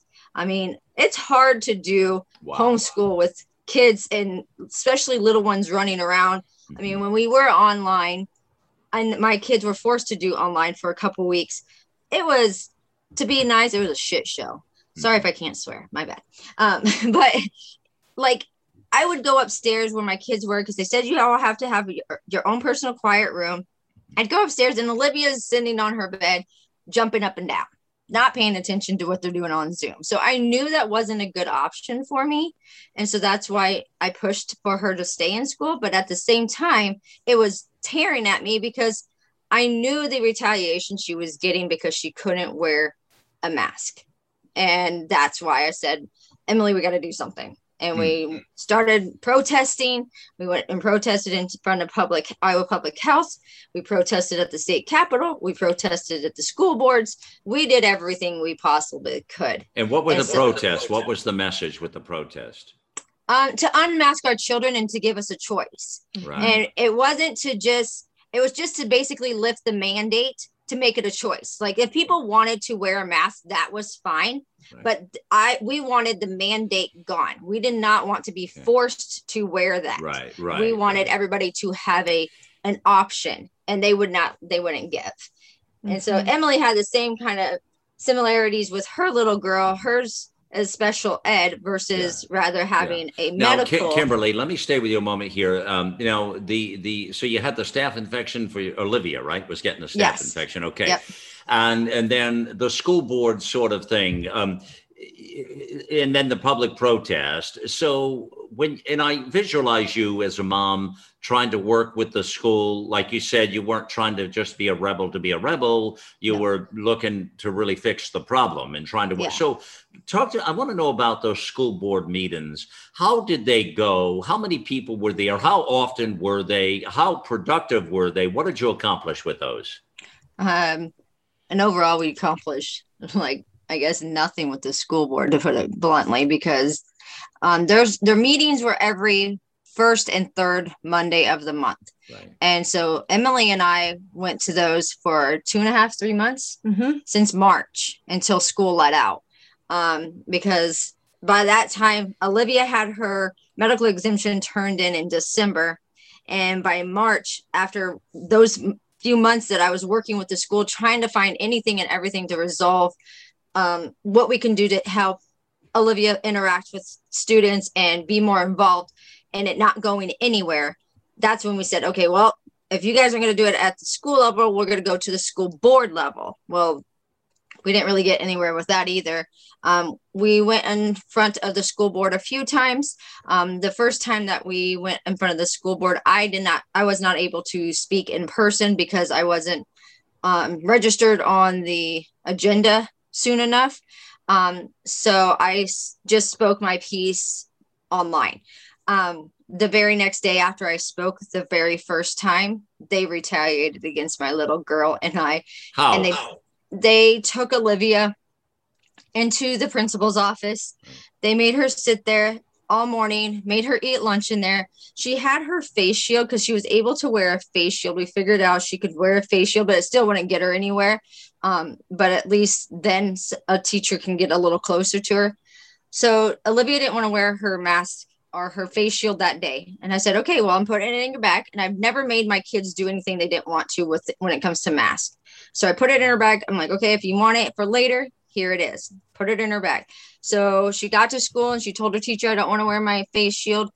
I'm just going to sit in my desk by myself. And she's six feet apart from everybody. And any other day, it was fine. But because I went against the school board the day before and addressed that this, what they were doing to children was wrong, and that they had literally the Friday before kicked my oldest daughter out of her class because she wore her mask below her nose. So they took Olivia into the principal's office, made her sit there all morning, made her eat lunch there. The principal took the her mask, her face shield out of her backpack and put it up on a shelf and told Olivia that she cannot have it. Then they took her back to the classroom and put her behind a plexiglass desk in her class. And Olivia came home that day crying and upset, saying, Mom, they put me in this thing and it was this big and it's clear. She's like, I don't know what it is, but they said I couldn't come in or nobody can come in and I can't come out. And I knew immediately what they had done because I have said from the beginning that they were never to put my child behind a plexiglass desk because she's so little that it would traumatize her. I, I didn't want to have her go through that. Right. So we've always agreed to not do it. And up until that point, they had never done it. Hmm. But that particular day, they did. And so I called the school immediately, demanded that they show me what they were doing, why they did it. She said, Well, we did it because she didn't have her shield. She didn't want to wear it. We didn't know what else to do. We thought that's what she was going to, we thought she was protesting because that's what you did the day before. I'm like, mm-hmm. she's six years old. She doesn't know how to protest like that. And I'm like, wow. Her, and I said to him, I'm like, her shield's in her bag. So why couldn't she just get it out? She's like, Well, we couldn't find the shield. And my daughter was on the phone with me and she's like, You took my shield and you put it up high on a shelf. And she's like, No, Olivia, you must have misplaced it. And Olivia's like, No, you took it. And so Olivia's calling her out, which was great. So I once again demanded for them to let me in to see what where the setup was. Mm-hmm. And the principal's like, Miss Ryan said, No, we can't let you in because of COVID and we can't have parents just walking all over. I'm like, I'll wear a hazmat suit if I have to. Just let me see where you're putting my kid. And she's like, Well, we can't really do that. I said, Fine, then send me a picture of it. And she's like, Well, we can't really send you a picture either because the last one we sent you, got put on social media, and we don't want that to happen again. Unbelievable. There it is right there. There it is. I mean, they yeah. right. They they didn't. They they knew you were exposing them. Yeah. And they knew you were being loud, out loud style. We call that here in out loud world, right? And uh, they didn't like it. Now, seven children. Is Olivia the youngest? No, she's not. She. I have a three-year-old and a one-year-old under her. Okay, bless you. I'm one of seven myself. That is, oh, you don't, awesome. you, lucky seven. you don't hear those families too much anymore. The big no, families. Yeah, yeah, they're unusual. Emily, how many you have? I have four. Four children. Okay, great. You both, have, both yeah. have pretty good sized families. Okay, all right. And um, Emily, what, tell us about your uh, experience in all this, please. Sure. Kimberly and I have been friends for about a year. And so when we noticed both of our daughters having trouble with the masks, that's when we decided to do something about it. So my daughter, Evie, is the youngest. She's nine. She's the only one public schooled. She's a special ed student. She has deficits in several areas of learning, including speech. She has sensory issues as well. So from the beginning, when Evie was going to public school, she had problems with the masks. She said, I can't breathe. I don't feel good. I feel like it's suffocating me don't make me go to school anymore. This hurts me. She just really had a difficult time. Mm-hmm. And as a mom that knows how much suffering your child's going through, you can't keep putting them through that day after day after day in good conscience any longer.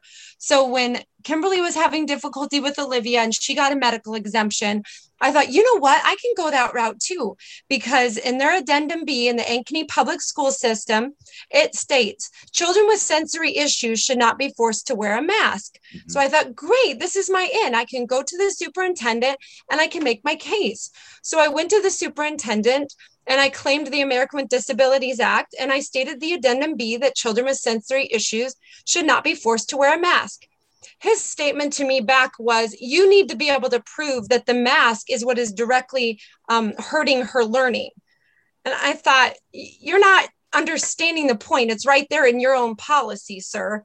Um, so i thought you know what? This guy's not going to work with me. So mm. i'm like okay I can go the religious exemption route because, one, it's a medical procedure and it's being put on children, just like the vaccine issue is. Mm-hmm. So I went and got a religious exemption. I turned that in one week after we first started protesting. When I turned that in, they immediately said she is required to wear a shield. She is going to be put behind a plexiglass desk immediately. She will always be within, um, away from children six feet apart or more She's not allowed within six feet of any student, any teacher, not even her associate. So on her desk sat this big glass plexi wall. Like imagine a prison where you go visit your prisoner and you put your hand up to the glass. That was my daughter every single day after March 23rd. And she would come home and she would cry and tell me that, you know, she feels lonely, she feels sad. Even her associate couldn't really interact with her. Her mm-hmm. learning absolutely plummeted she has always made her IEP goals every single year, every single semester. This year, she has regressed. It's been absolutely awful. And so that is my daughter's story. And when we were able to go to Tulsa, Oklahoma, by the grace of God, we didn't even plan on being there. But two people happened to cancel tickets who we need to still get a hold of because we found out who they are um, they canceled. And so Thrive Time Show called us and said, "We happen to have two extra tickets. Would you like to go?" And I said, "But you you sold out two weeks ago. That's not possible." They're like, well, "We just had to cancel." And I'm like, "Okay, okay, God, maybe we're supposed to be there." So we took the trip down there, and the first person I ran into in a booth was Dr. Kathy Meehan, or, or um, Kathy Meehan, uh, Dr. Jim Meehan's wife. And I told her our stories. And she was moved with compassion. And she talked to her husband and said, I want you to meet my husband. Please stand down here while he's speaking. He's going to be coming up on the stage here in a little bit. So we thought, wonderful. Maybe we'll get to meet Dr. Meehan and he can, you know, help us and let us know where to go from here. Because everywhere we'd gone, it was just a brick wall of just unreasonableness and absolute hypocrisy, really. So we talked to Dr. Meehan, and um, actually, while he was speaking, he said, Well, there's two mamas from Iowa, and they have a story to tell. and we thought, oh my goodness, I guess we're speaking before 4,500 people. So that happened spontaneously then. Yeah, Absolutely. It Oh, did. that's wild. That is absolutely wild. So it happened. So, and then you got up and you just shared your story and your heart. We heart. poured Yeah, out our we hearts did. That's it. about what was going on with our girls. Yep, we mm-hmm. sure did. And that's when he called us the mama bears. Yeah. And he told us, he said, I think you two are going to start a national Yep, movement. he sure did. he told us that up on stage in front of everyone Yeah. and i just thought okay lord what what do you want next you know we're going to put one foot in front of the other we know we have an uphill battle but we're going to go back and we're not going to give up and we're not going to back down we're going to ramp it up because we need to do something before summer because summer these kids are playing sports in 90 degree plus heat they're going to summer camps Mhm. i mean they're getting bacterial infections that are not going away Right. horrible face rashes. We Mhm. needed to do something. We needed to do something All right. Ha- fast. Has this all changed, and it- it- as you say, over the summer now, and, before the next, uh, uh, before you get into the next uh, grade here uh, in the fall? Some go back to school what in August, some in September, right? yes, uh, that's right. Has this uh, has this all changed now? Is it back to any sort of normalcy to, to that you know? It is normal. normal. It is beautiful in Iowa. You should come visit.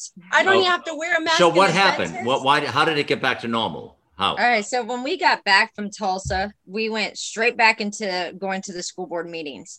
Um, on April 5th, I got to speak for the first time to the school board. Didn't wear a mask, nothing. We went to Tulsa. They heard that I was going to sue them. They heard that we were up on this national platform. I'm pretty sure they got scared um, because I walked in there because I got on the agenda on the 19th. I walked in there, stood behind the podium where I did the week, two weeks before that and I was six feet away from every- everybody. I took my mask off to speak to them. They stopped the whole entire meeting and walked out on me because I took my mask off. And they said to me, if you do not put your mask on, we will have you escorted out and we will stop the meeting. I'm like, that's okay. I'm I have nothing to do. So, you know, go ahead, do what you need to. And they did. They stopped the meeting and they every single one of them walked out. I have it recorded, but I didn't pick up my phone and actually like watch them walk out because Olivia was standing next to me. So I was sitting there consoling her, saying it's okay because she's upset. She's like, "Mommy, what's going on?" And I said, "They're just upset because mom won't wear a mask."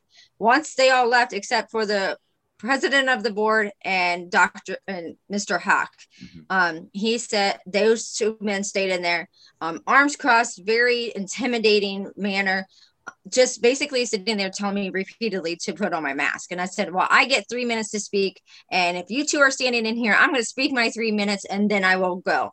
So I did. I spoke my three minutes and I walked out.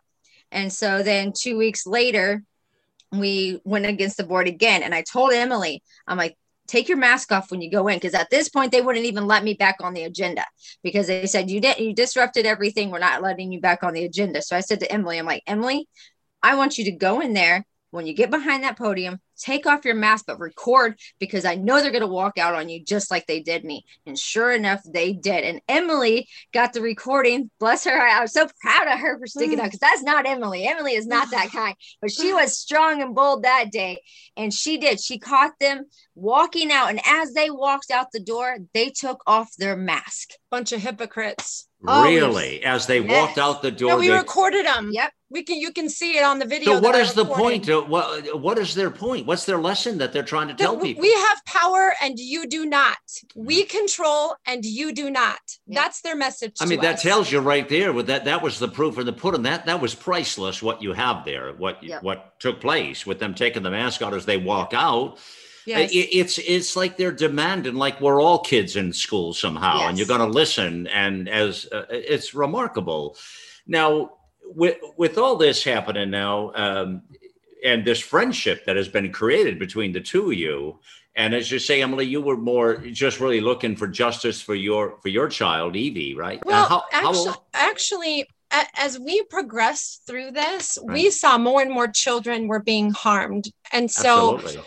We were not going to stop Thousands there. I mean, in the beginning, it was Evie, okay, but since and, and Olivia, but since Tulsa, actually, which was Right. April 17th through the 19th, that's when hundreds of parents started reaching out to us and saying, mm-hmm. Help me, please help me. What do I do? My child's hurt. My child's getting a rash. My child's getting a bacterial infection. Help us. So, no, it, it turned in very. How, how old is. Evie, by the way? How old? Evie's nine. Nine. Okay. All right. Mhm. And uh, so, all right. So now, what I'm wondering now is, uh, you know, you say back to normal. Let's talk about that a moment here. With, Yeah. with- and you're speaking about Iowa. We're talking about the mass thing. Now, talk to me a moment here as far as what the latest is there regarding vaccines. Now, there are a lot of schools demanding, demanding. Uh, you have a vaccine that you don't show. Has that Mhm. permeated into Iowa society yet? You know, in a way, it has. So when the governor signed the bill into law, uh, lifting the mask mandates in all public schools and public businesses on consumers, what has happened in Iowa is they no longer have the leverage that they used to have. So in all of the Midwest states surrounding us that I know of, they're trying to mandate the vaccine. But in Iowa, at our college and universities, that's not possible. They don't have the leverage they used to have. So it's only optional. So University of Iowa optional, UNI optional, Iowa State. The only way that they're trying to get their hooks in is through the NCAA through the scholarship program. Meaning, if you don't have the vaccine, then you have to wear a mask. Right. Um, that's how they're getting their hooks in. However, they don't have the leverage that they used to have, and it's making them look like fools. I mean, everywhere you go, people are not wearing masks. Like grocery store, maybe one. Honestly, businesses, restaurants, you name it, we're we're back to normal. It's beautiful. All you see is faces, and and really, it's a it's a kick in, in their gut. These evil people that are trying to push this because it's showing them there's no pandemic, there's no emergency. What are you doing? And it makes them look like idiots Yeah. because they're pushing something for political reasons and they know it. Well, and everybody's feeling that. I mean, there are some states feel it more than other states. Uh, certainly, you, know, you you have to. That's why there's an exodus of people leaving states like um, California and Yes. New York for sure, but also you know Washington and Oregon and all of these states. And people are leaving Illinois. Uh, they're leaving a lot, and they're moving into the red states, so states in the uh, southeast and southwest uh, states like Georgia and Florida and Texas and Arizona and places like that. You see, uh, there's a mass exodus happening in our country where people are on the move to get out of these uh, Marxist states. Uh, now, a lot of them are pushing the vaccine. So, so far, you're not seeing, you think they've lost their power in Iowa to really mandate the vaccine. So, you don't see that as becoming a problem. That's, I mean, in Iowa, in Iowa, Right. specifically that is that is correct and that's why we want this done in other states so 10 states now plus um, have joined us and started their own freedom over fear in their states to get this done. So we have a blueprint to follow.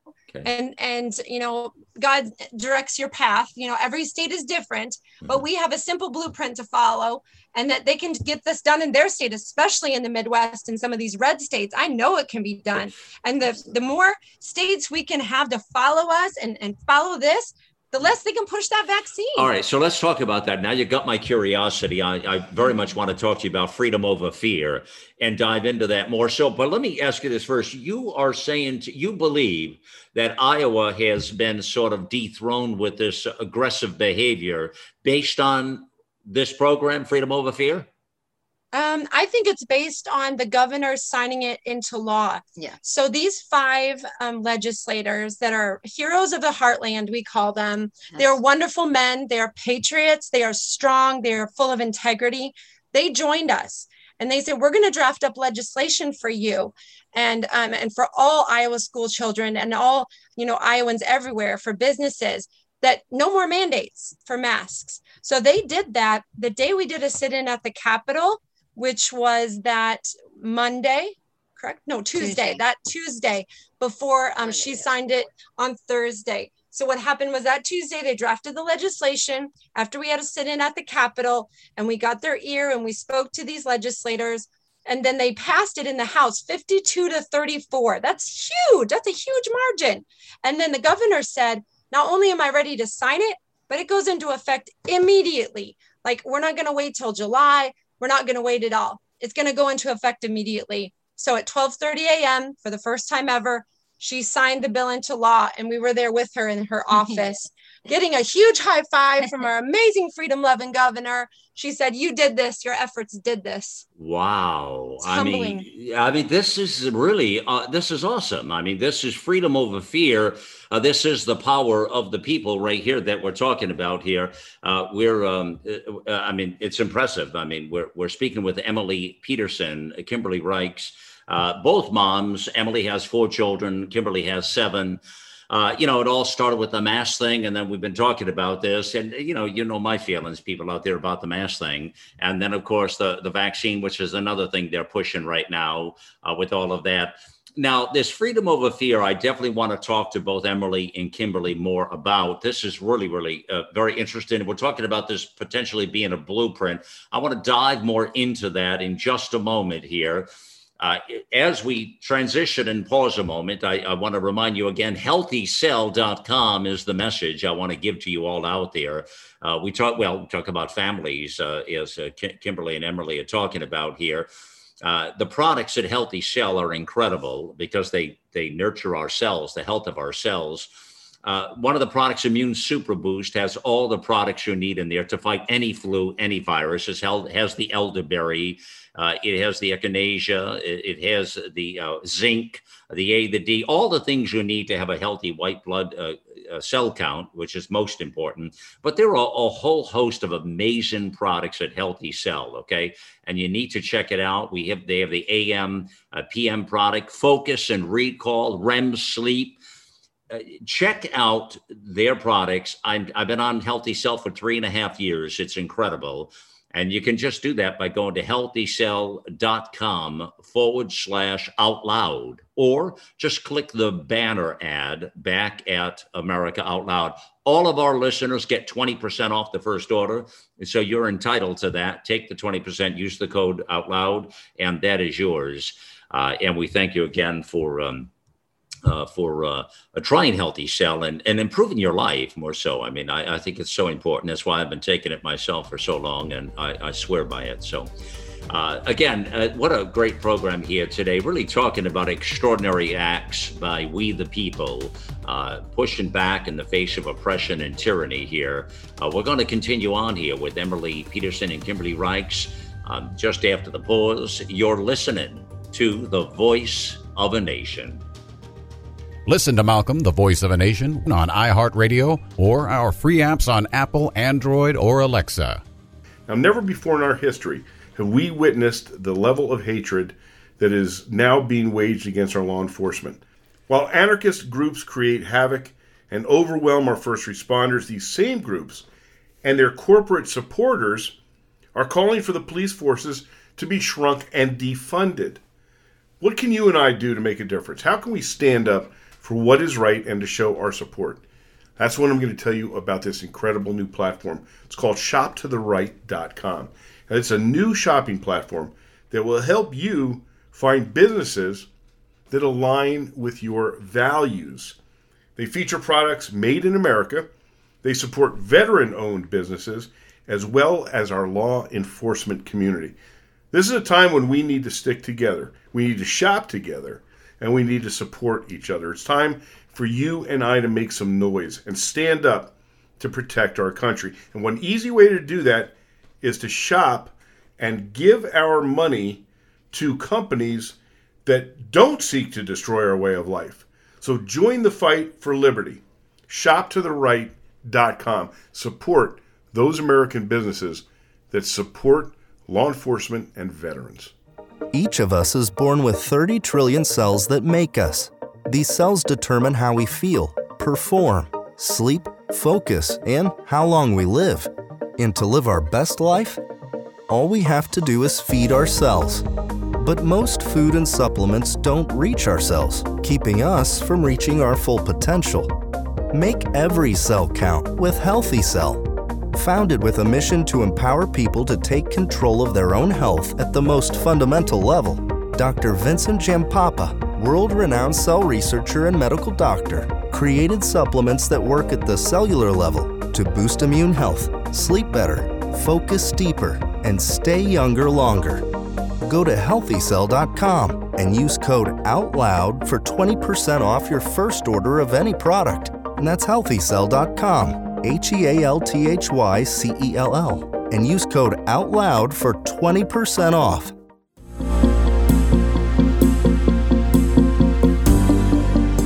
AmericaOutloud.com. Simply put, we're patriots who believe in Ronald Reagan's vision of a shining city on a hill.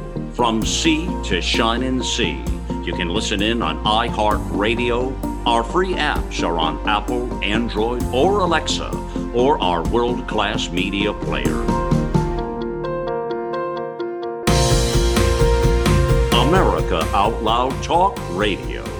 Liberty and justice for all.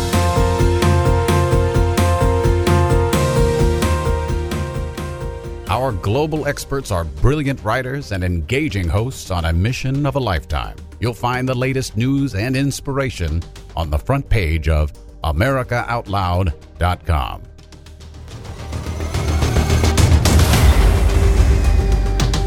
We are joining you back here on The Voice of the Nation. It's yours truly, Malcolm Out Loud, and uh, thank you for joining us here on America Out Loud Talk Radio. I love these kinds of programs because we're talking about people standing up and pushing back, and it hardly gets any more exciting than this for me. Uh, for me, anyways, that I, I just love these kinds of stories where this is where it's at. This is what it's all about right here. Again, remember something, please, as I said to you up front of the program here the power is with we the people we are the ones who we we elect these other citizens to represent us. See, this is what you call a representative government and a representative republic. They represent us. They're they're not. I mean, they may think they're head swells, they're egos and power brokers or whatever, but you know what? They're not. They they don't have any special powers unless you give it to them. When you give them the special powers, well, then you become their bitch, basically. Uh, that's really what happens in life. I mean, so stand up and take count yourself and push back at the power brokers and seekers and these people who are pushing their agenda on uh, uh, too many Americans. Uh, we got to wake America up. We got to get the rest of the country wide awake to what's going on. Time to wake people up. And uh, we got a couple of folks here doing that right now. Uh, love you to meet Emily Peterson. And Kimberly Reichs joins us here. The Mama Bears from Iowa. Uh, ladies, welcome back here. And um, so, uh, listen, this freedom over fear. I love the sound of that. And I love what you talked about with Governor Kim Reynolds in that moment there. Now, t- tell me about the blueprint. First of all, where does this idea, the, where did the whole idea come from, and what does the blueprint look like? Well, the idea of a blueprint comes from the fact that we really want to help other states. And so, if you can have a simple plan that you can replicate and tweak a little bit and modify here and there, just depending on what your state is, then you've got a plan going forward. And I'm a planner. So um, basically, I just looked back with Kimberly and we thought about all of the steps that we took and we just streamlined it into five basic steps. Can you give us the five steps? Sure. Absolutely. Sure. the first one is to find like minded individuals. So you can go on any social media platform, whether it's Instagram or Facebook Twitter. or Twitter, wherever it may be. and you can type in Patriot groups like Patriots Iowa or Patriots Nebraska or where, wherever you are, or freedom lovers, you know, whatever it may be to find like minded people. I would just go out and, and type in your search and you are going to find some trust me they're everywhere no matter the state you're in Yeah, and that's how we started Freedom Over Fear. Is we went out and found like-minded people, and then we gathered so many, but we didn't have a specific platform to go to. So we made a freedom. Emily and I made the Freedom Over Fear in our group, and it was actually called Freedom Over Fear Unmatched Children. Um, that what that was our first Facebook group. That one grew to over eleven thousand people in a Af- month in one month after we left Tulsa Wow. and then we were live streaming um the uh school board meeting. Yeah, we were at the school meeting. board meeting. I was live streaming it, and they took it down. They terminated they our whole account, our whole entire account. So now who, we who did who who terminated it? Facebook. Facebook. They are fascist so evil at Facebook. They are fa- yep. fascist Facebook. That's the way it is here. I, the Facebook, you know, Facebook. Uh, just so you know, ladies, they threw me off their platform uh, about four and a half years ago, back before it was cool uh-huh. to cancel wow. people. They threw me off. So I'm well aware of being, uh, you know, wow. dealing with these wow. Marxist uh, people. But, anyways, yeah. So we started.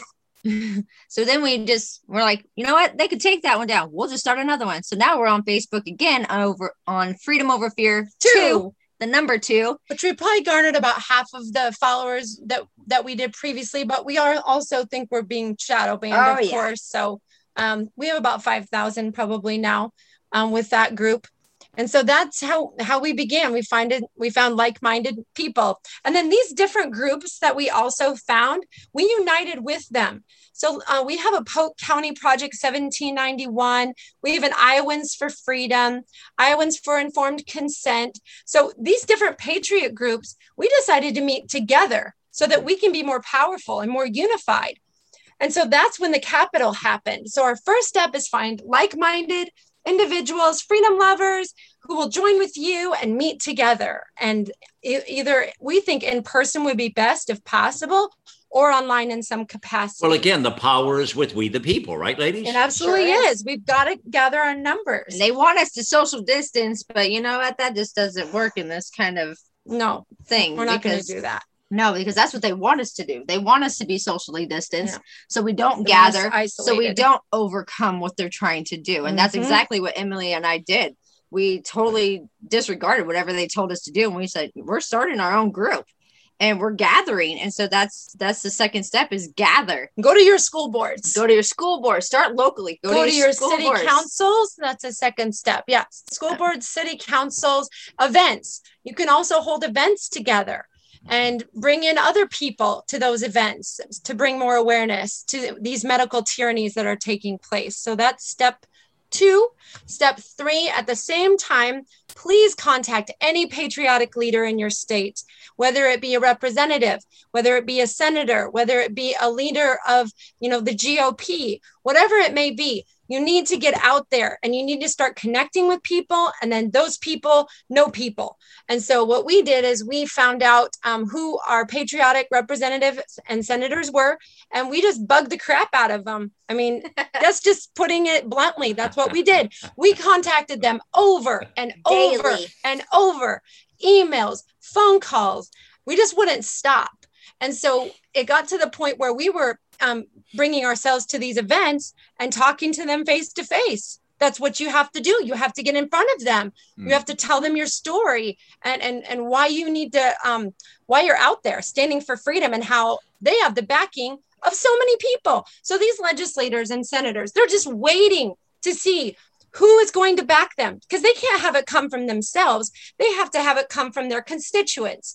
And so once we showed that we have like a backing of 220 250 people at the capitol it was like oh okay we have to listen up here. And we have to um given you know to what the people want. We have to you know answer to them and be accountable to them as every state's legislators and senators should be every one of them.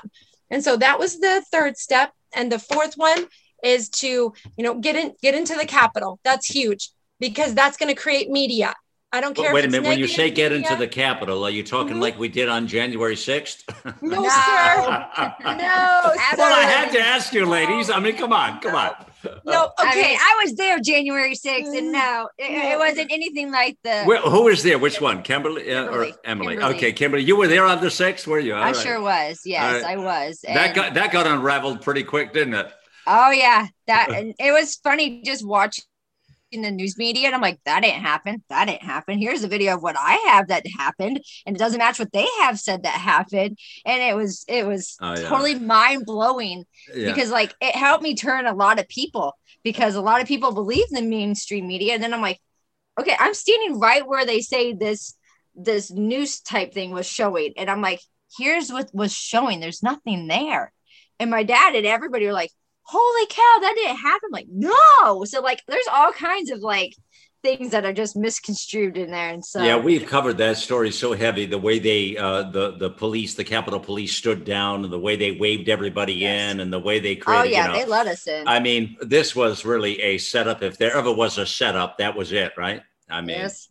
That, that that's a exactly. whole nother story and a whole nother. Well, well, it is, but I love the way we. But, but I digress, right? But I digress. Uh, I love when you said when I, it came to my mind when you said the capital. Obviously, you're talking about the state capitals, right? Yes, yes, absolutely. yes, and peacefully just go there when they have a legislative session or an emergency legislative Right. session, Right. and um, go in and sit on the Capitol floor. That's what That's we what we did. And we got to talk to people, and we wrote 140 handwritten letters to the governor, Wow. including children as well. So that is huge. I mean, that's going to make an impression and that's going to get the media out there, whether it be positive or negative. People can make their own assump or their own decisions of how to spin this or how to view this, their own perception. But media needs to get attention. Well, I have to tell you, you two have become a thorn or a tick in so many sides, haven't you? we don't mind. That's okay. Badge of honor, really. Yes. we don't mind. I love it. I love it. Uh, This is- honestly, I, I we look at it as a badge of, Yeah. hon- of honor, just Yeah. because you know, if we are that thorn, that means we're making a difference, And we're That's standing for something that's true and and, we are, right. and we're a threat to them. And I don't Yeah. mind being a threat when it comes to Right. being something good. Like Right. if we're standing up for our rights, that is perfectly fine with me. I will be the biggest thorn in the side Yeah. forever. Well, let me ask you both this now. Now, now we've come through this pandemic extraordinaire, this lockdown. Uh, some are still going through it, believe it or not.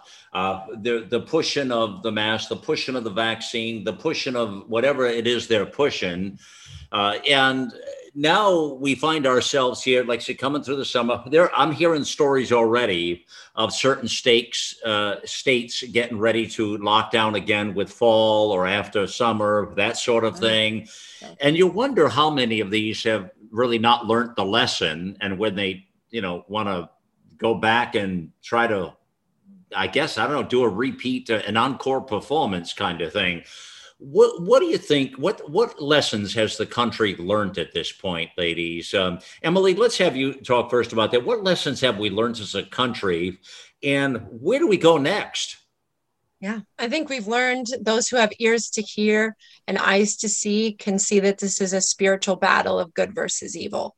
Oh, Um, A- it's A- never Emily, I can't, I can't, hold on. I can't believe you said that. Now, Emily, listen, that is the core message of this program you're on right now, The Voice of a Nation. It's the battle of good and evil. That is the mission of this show. And you just hit, hit it right there.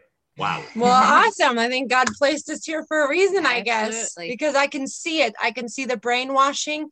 I can see the isolation and just the propaganda pouring into the minds and hearts of people.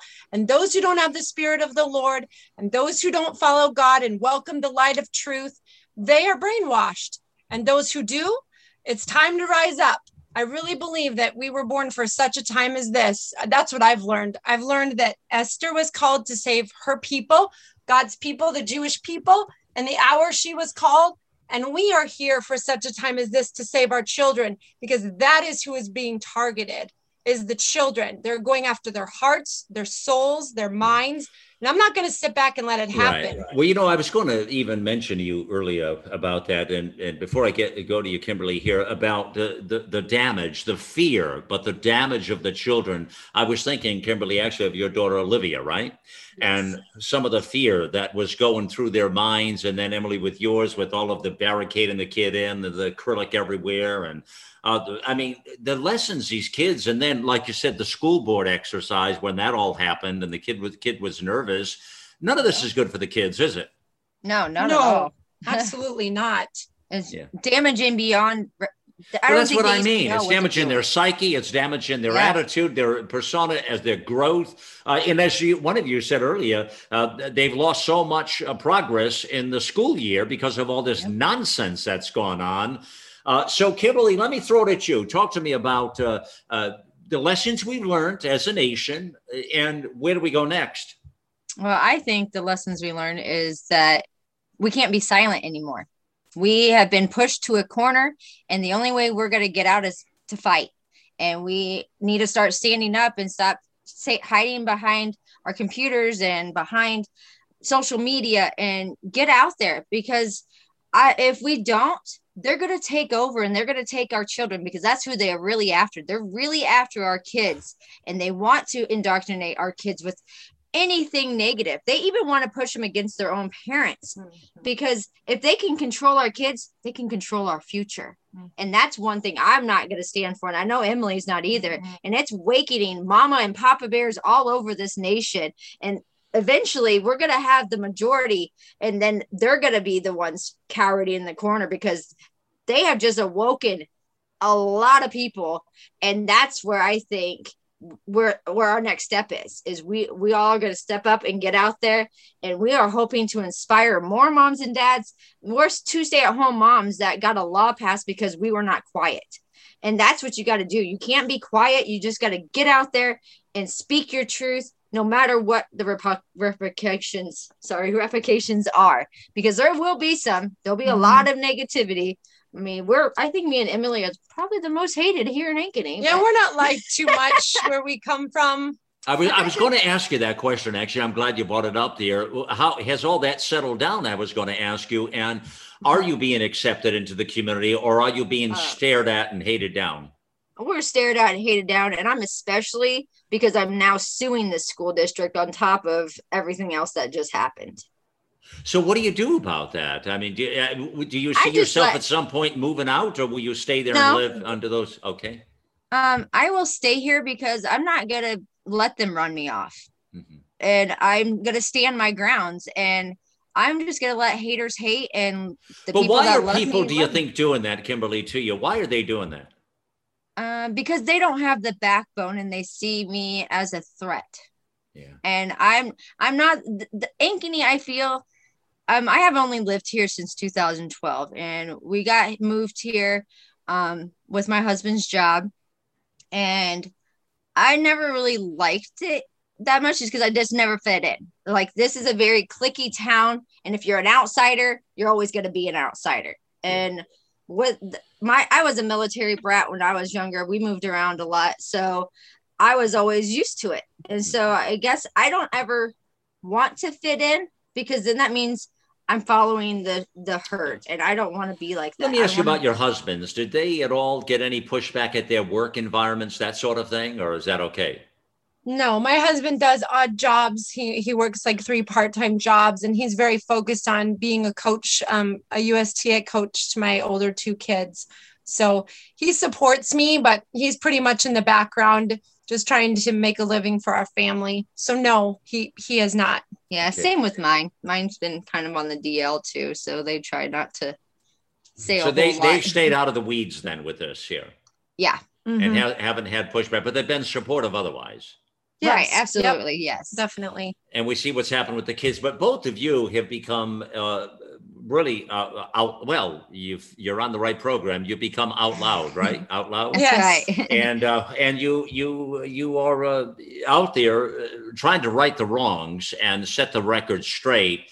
Uh, you've got to be pleased with your. I mean, you've got to be pleased. In fact, I read somewhere that you're going to be the. Is this correct? That you're going to be the first to receive the General Michael Flynn Fearless Fighters for American Values Award? Yes, we, already received it. yeah, we received that in Tampa. It was amazing. it was amazing. What an Shocking. accomplishment! Humbling beyond Yes. words, really. And you received this, uh, and who who gave you the award? General Flynn and Hims- himself and his sister Mary and his brother and his Joe. brother Joseph Right. and his son Michael Basically Jr. the- was there. the So Flynn basically, the family. Flynn family. Yeah, yeah, they're terrific family. They are They're an all-American family, aren't they?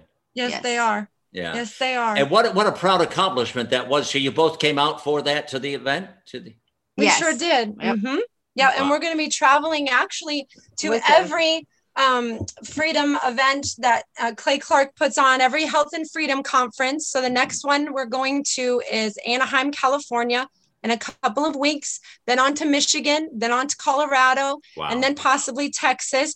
We're also doing a couple events on the side for some other Patriots in Missouri and Kentucky. Ah. And what's amazing is General Flynn and Clay Clark have graciously agreed to help us fund our travels and our uh, lawsuit, Kimberly's lawsuit as well. And so every time you use code Mama Bears, if you want to go to any health and freedom conference, then you get a 10% discount and uh, 20% of the proceeds go towards her lawsuit or our travels, either either one, into the nonprofit because the Freedom Over Fear is a nonprofit. Okay, we will put that information on the post when this does go to podcast. If you're listening to this right now on America Out Loud Talk Radio, uh, but I, I want to thank you both, Emily Peterson, Kimberly Reichs, for for for being terrific representatives. First of all, uh, for we the people, right? Number yes.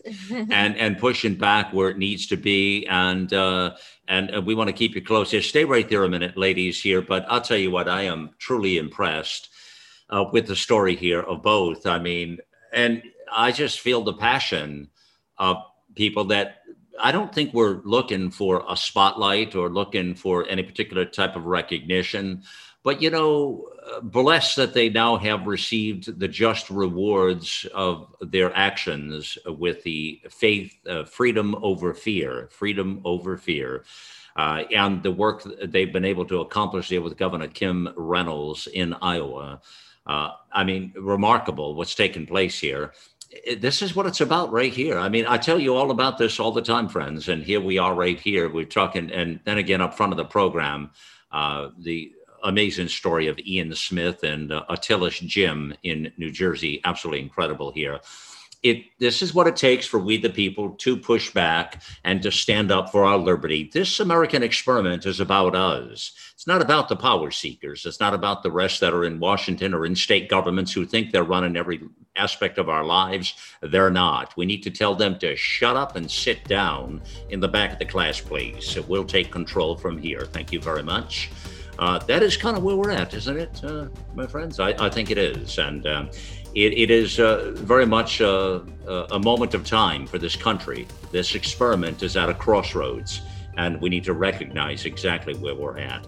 Thank you for being on the mission with me here, my fellow Americans. It's time to get involved and get loud.